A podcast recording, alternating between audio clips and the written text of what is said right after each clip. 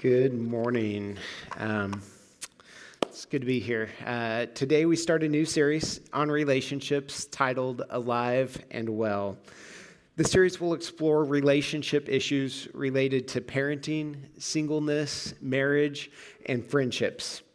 Today I'm going to be sharing our first of two messages on parenting, and I'll be sharing from the perspective of a next gen pastor and also a dad with four young kids. Next week, Steve will come and share the second message on parenting from the perspective of a father with grown kids. Before we jump into today's uh, message, a quick side note Happy Father's Day to all the dads in the room. To those of you who have raised grown kids, are currently raising kids, or desire to be raising kids, you are gifts to your family. And so, thank you uh, for your role as dads. I don't know about you, but picking out picture frames is not one of my favorite tasks in the entire world. If my wife were to hear me say that, she would have a puzzled look on her face because it's not actually a task I ever do. And there are reasons for that. Uh, first, it's kind of a crafty thing, and I'm not the most craft oriented person in the entire world. But the second reason is picture frames all come with pictures in them perfect pictures. Pictures that I see, and I start comparing uh, my family to the ones that I see in the frames, and I feel like I'm missing something. So here's a couple pictures of picture. Here's a couple examples of pictures you might find in a picture frame you were to purchase. The first one here, um, I see this, and um, I immediately start making my self improvement list okay? I need to be more active with my family, biking, picnics, catching a few butterflies. And hey, let's throw the tent in the back of the van because let's make it an over- overnighter. Why not? Right? And look at that dog. like, there's no way our dog would sit there and take that picture like that. It just wouldn't happen. So I better go check out a training book, right? Or how about this picture? I can only imagine what would go down if my family tried to take this picture. hey, family, how about a picture on the merry-go-round? Let's give it a spin, just because, to get some of that sweet motion blur in the background. At least one of my children would end up in the emergency room, either because they lost their balance or one of them saw this as an opportunity to exact revenge for a previous dispute and gave them a quick shove off the back of the merry-go-round. I'm exaggerating a little bit. I don't often compare myself to pictures I see in frames, but I do see my friends posting pictures online. And I'll catch myself sometimes dreaming of what it might be like to live their life. I can look at someone else's life and believe that they don't actually have the same kinds of problems that I have, and maybe some, for some reason their life is easier. After all, I don't get to see the hard parts of your life on a daily basis, just like you don't get to see the hard parts of my life on a daily basis.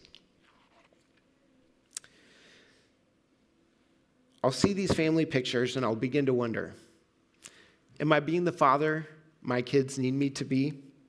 Am I giving them the life that I've always wanted to give to my kids? And I'll question my parenting. Today, we take a look at the story of the prodigal son found in the book of Luke, chapter 15. The word prodigal is an adjective used to describe the young son and his actions. It comes from a Latin word that means lavish. And if you're not familiar with this parable, the younger son uh, takes his inheritance and he spends it in a very reckless and lavish way. Yet the word prodigal can also be used to describe another character in the story the father. Being a parable, this passage is a story that Jesus made up to make a point. When Jesus tells this parable, he's surrounded by a wide variety of people. In verse 1 of chapter 15, we read Now the tax collectors and sinners were all drawing near to him, Jesus, and the Pharisees and scribes grumbled, saying, This man receives sinners and eats with them. We see these two groups of people mentioned often in the Gospels.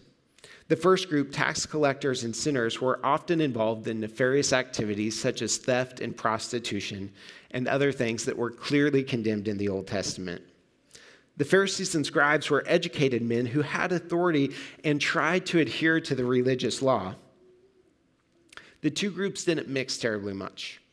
But when Jesus was near, people from all walks of life wanted to be present and see and hear, see what he would do and hear his words that he taught. So, finally, uh, before we jump into the text, there are three main characters in this parable the younger brother, the older brother, and the father. The tax collectors and sinners would quickly be able to identify that they were the younger brother in this story, the Pharisees and scribes, the older brother, and the father figure was God. For today's purposes, since we're talking about parenting, we're going to really focus on kind of the father's role in this parable. So, jumping in, in Luke 15, verses 11 through 13, we read, And he, Jesus, said, There was a man who had two sons, and the younger of them said to his father, Father, give me the share of property that is coming to me. And he divided his property between them. Not many days later, the younger son gathered all that he had and took a journey into a far country. And there he squandered his property in reckless living. Some scholars say that the son's request was kind of the equivalent of him saying to his father, I wish you were dead.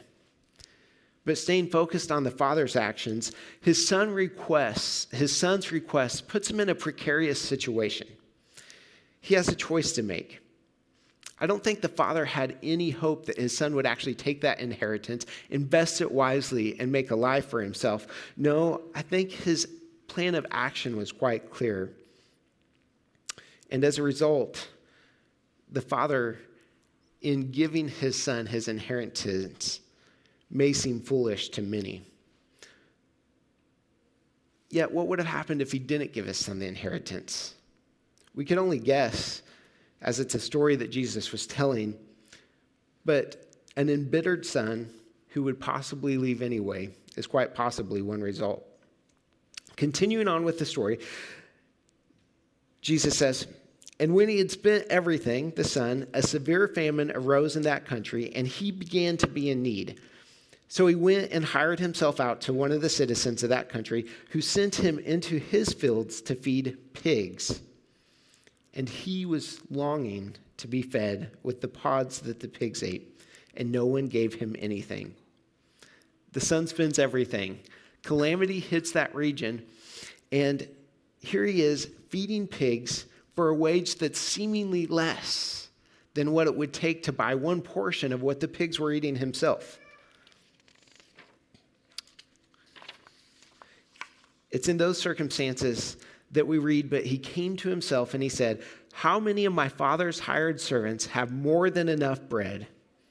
But I perish here with hunger. I will arise and go to my father, and I will say to him, Father, I have sinned against heaven and before you. I'm no longer worthy to be called your son. Treat me as one of your hired servants. And he arose and came to his father.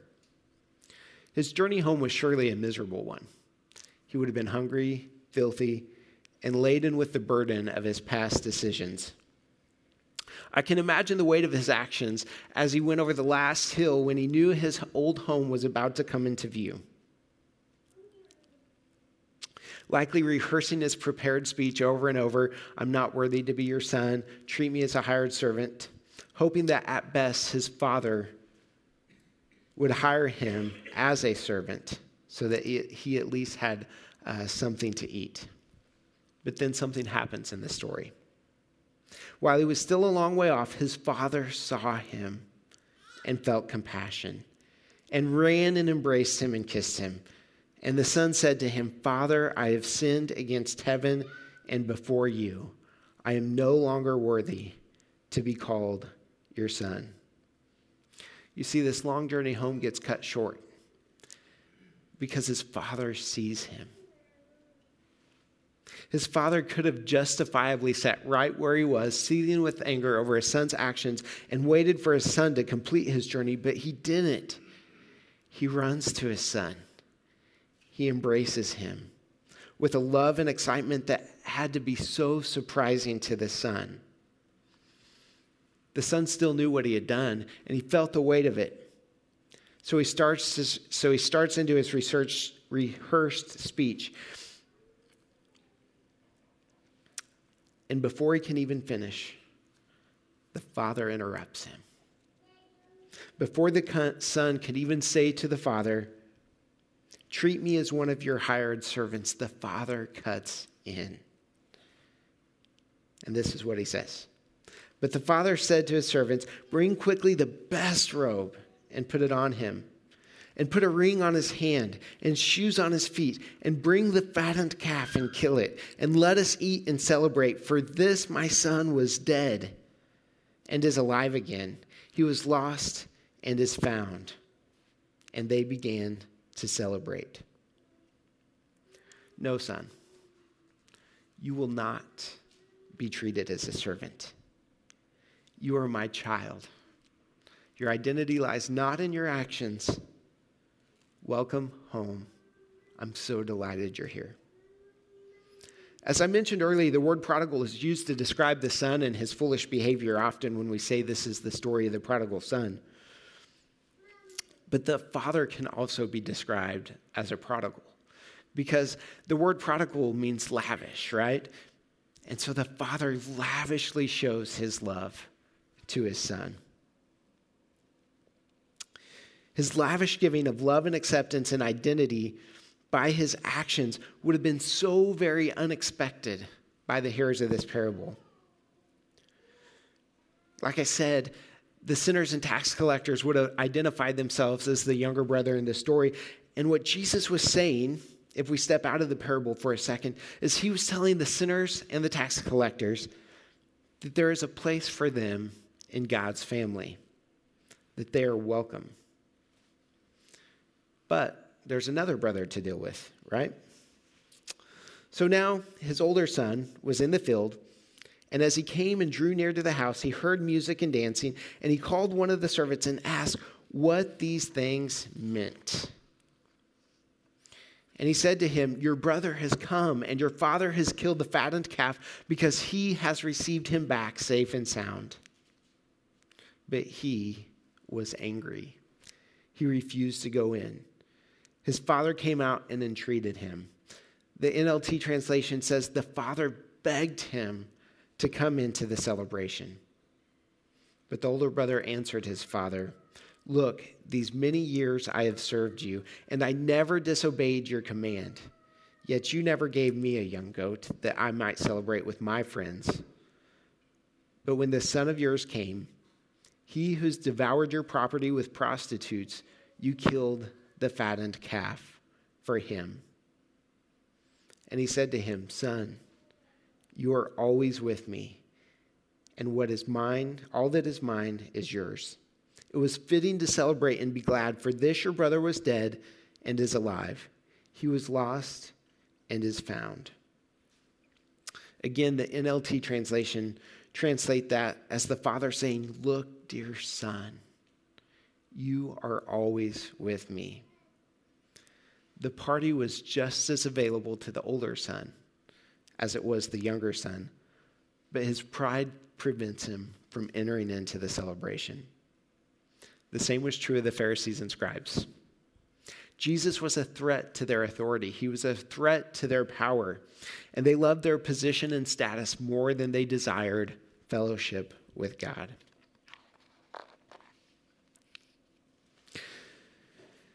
The prodigal father offered love and fellowship to both of his sons in the same measure. Despite their very different life choices, their need for their father's grace and love was the same. So, as we look deeper at what the father did in this parable, in this story that Jesus told, I have two application points that I want to talk about. The first is if you lose relationship, you lose influence. The amount of influence that we have is closely related to the strength of the relationship that we have with our children. The father in Jesus' parable prioritized his relationship with his sons. And to understand how we deepen our relationships with our kids, I think it's kids, it's important to understand the two different kinds of influence that we have. So, up on the screen, this chart shows two different kinds of parental influence, and it might be hard to read, so I'm going to kind of talk you through it. On the left, there's two circles. The top circle says positional influence, and the bottom one says relational influence. It works from uh, birth to graduation, basically, across the chart. And so, starting with the preschool phase, when our kids are young, we have a very high level of positional influence. Our children must depend on us to keep them alive when they're young. Our positional influence comes in handy when we need to warn a toddler about a hot pan.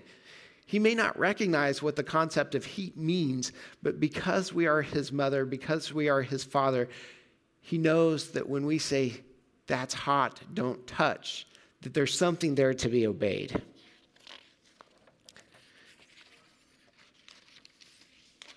But as our children age, our relational influence in their life becomes more important. Instead of creating safe boundaries for them to operate inside of, we become confidants, we become advisors. We help them process situations that they find themselves in and then make informed decisions for themselves. You might also recognize that this chart shows the amount of hours we have to influence children on average as they move across the chart. So in the preschool phase, we have about 12 hours a day that we spend with our kids to influence them. When the elementary phase kicks in and they go to school, that scales back to six hours. Middle school, four hours. High school, two hours. And as the kids grow, you'll see that the two lines begin to converge until they meet the intersection of influence there usually happens right in the middle school years where your positional influence is about the same as your relational influence. And then as your kids continue to grow, those two influences diverge. Your relational influence becomes more important, and your positional influence becomes less important. And what you say to your kids and how you advise them, how you engage with them over their circumstances becomes more important than what you're telling them to actually do. Currently, Amy and I have children who are seven, five, three, and 10 months old. Our life is full. My wife and I have all the positional influence that we've ever dreamed of having, but we often talk about how we don't want to lose sight of the relational influence that we'll need in the not too distant future. The fact is, what you do when you have positional influence has a direct result on how much relational influence you have later in life. So, how you parent when you have positional influence has a direct correlation with how much relational influence you will have when your children are older. Reggie Joiner, a highly influential figure in Next Gen Ministry, in a recent blog post titled Advice I'd Give Myself If I Were Starting Over as a Dad, listed 11 things that he would prioritize these 11 things are fantastic ways to build relational capital when you have a lot of positional influence. He mentions that he would listen more and talk less, not send his kids to bed, but instead put them to bed, making it, make it an experience. He would ask better questions. He would guard Saturdays to create family traditions. He would not sign his kids up for everything I love how he unpacks that one. He says, So often we make our kids experientially rich, but relationally poor. He says he would play more games. He would not take things too serious, and he would never punish anyone relationally. He would do chores together with his kids. He would say, I love you every day, and he would apologize often. That's not an exhaustive list of how to gain relational influence, and your list may not look exactly like that. But the important thing is for us as parents to know that what we're doing when our kids are young directly affects the amount of influence that we have with them as they get older. Now, if your kids are older and you find yourself squarely in the relational influence stage of life, bless you. Seriously, it's hard. Knowing when to use your influence to push and pull and in what measure to do so is not easy. So I'm going to tell you something that we tell our volunteers in the middle school and high school departments often. No matter what our kids come to us and share with us, and we invite them to share whatever they want to share, and they do. But no matter what they come to us and share with us, we tell them that it's okay to freak out on the inside. But on the outside, do your very best to remain calm and composed. Because if they visibly see us freak out, they're going to shut down. So let's do this as an exercise. I want you to take a few seconds and think about one of your greatest fears as a parent. What is the thing that's kept you up at night? Make it a big one. Now imagine your 16 year old child coming to you and saying, Mom, Dad, I, then fill in the blank with that fear. Mom, Dad, I, what is that thing that you've always feared? That's what happened in the parable. So, here are a couple of phrases to use in situations like this. Oh, wow. That sounds like a terribly hard situation. Showing empathy for the situation your kids are in will go a long ways in giving them permission to open up more. Many speakers have often said that kids won't care about what you know until they know you care. Here's another phrase Can you tell me more? Gaining a deeper understanding of what's going on is critical. There may be more to a situation than what immediately meets the eyes. Often youth already know what's right uh, when they're coming to you with hard situations, but they need to talk it out. They need to say things out loud without getting lectured. Here's another phrase How can I help or support you? If in their minds the whole world has set itself against them, will you still have your back? Will you still have their back? One more. No matter what, I will love you with everything I have for all the days of my life. You see, when a child knows that a parent's love for them is unconditional, the game changes. If they're coming to you and confessing something they know you disapprove of, they likely don't need you to tell them that you disapprove. They already know. And they're already experiencing some level of shame and guilt. The question they're really asking, without realizing it, is Are you in my corner. Now, I'm not saying we should give kids free license to do anything they want. I'm not saying don't discipline your kids. You know your style and you know your kids and what they need better than anyone else.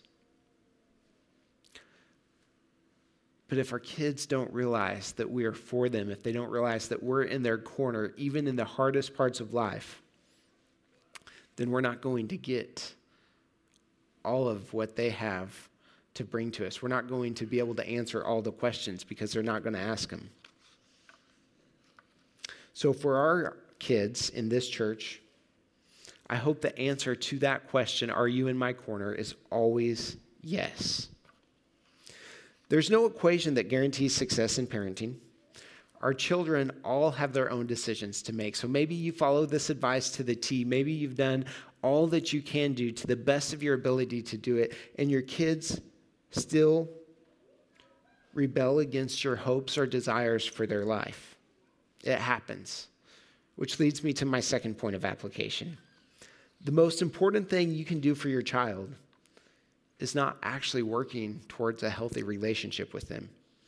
The most important thing you can do is live your life in a fashion that shows you've received the same kind of love that was offered to the two sons by the father in the parable. Our realization for, of our own need for grace should never take a backseat to what we're trying to do with our kids. If I'm not experiencing grace, I don't give grace easily. If I'm not experiencing forgiveness, I don't forgive easily. We reflect God's character in the same measure that we experience that we experience him as a loving parent for ourselves. And if you hear those words and it makes you start crafting your spiritual self improvement plan, I'm going to read the Bible more, I'm going to pray more, etc. Those things are good and they may be needed, but that might not be the best place to start. Maybe the best place for us to start as parents is to sit exactly where we are, to look at the Father and to see the Father seeing us where we're at right now, running to us, embracing us, putting the best robe on us, putting his ring on our finger, and saying to us, You are my child. Your identity does not lie within your actions. Welcome home. I'm so delighted you're here.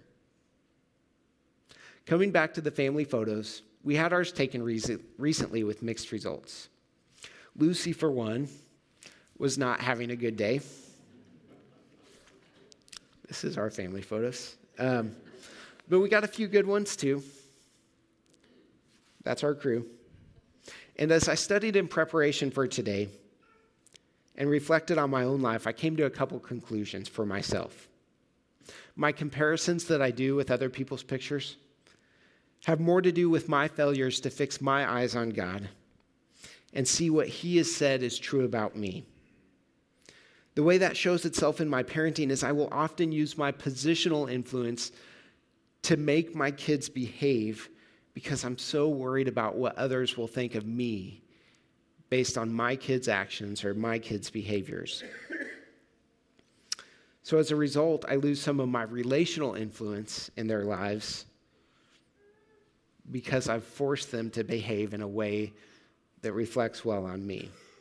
And so, if that behavior sounds familiar, trading relational influence for a better behaving kid is a bad trade.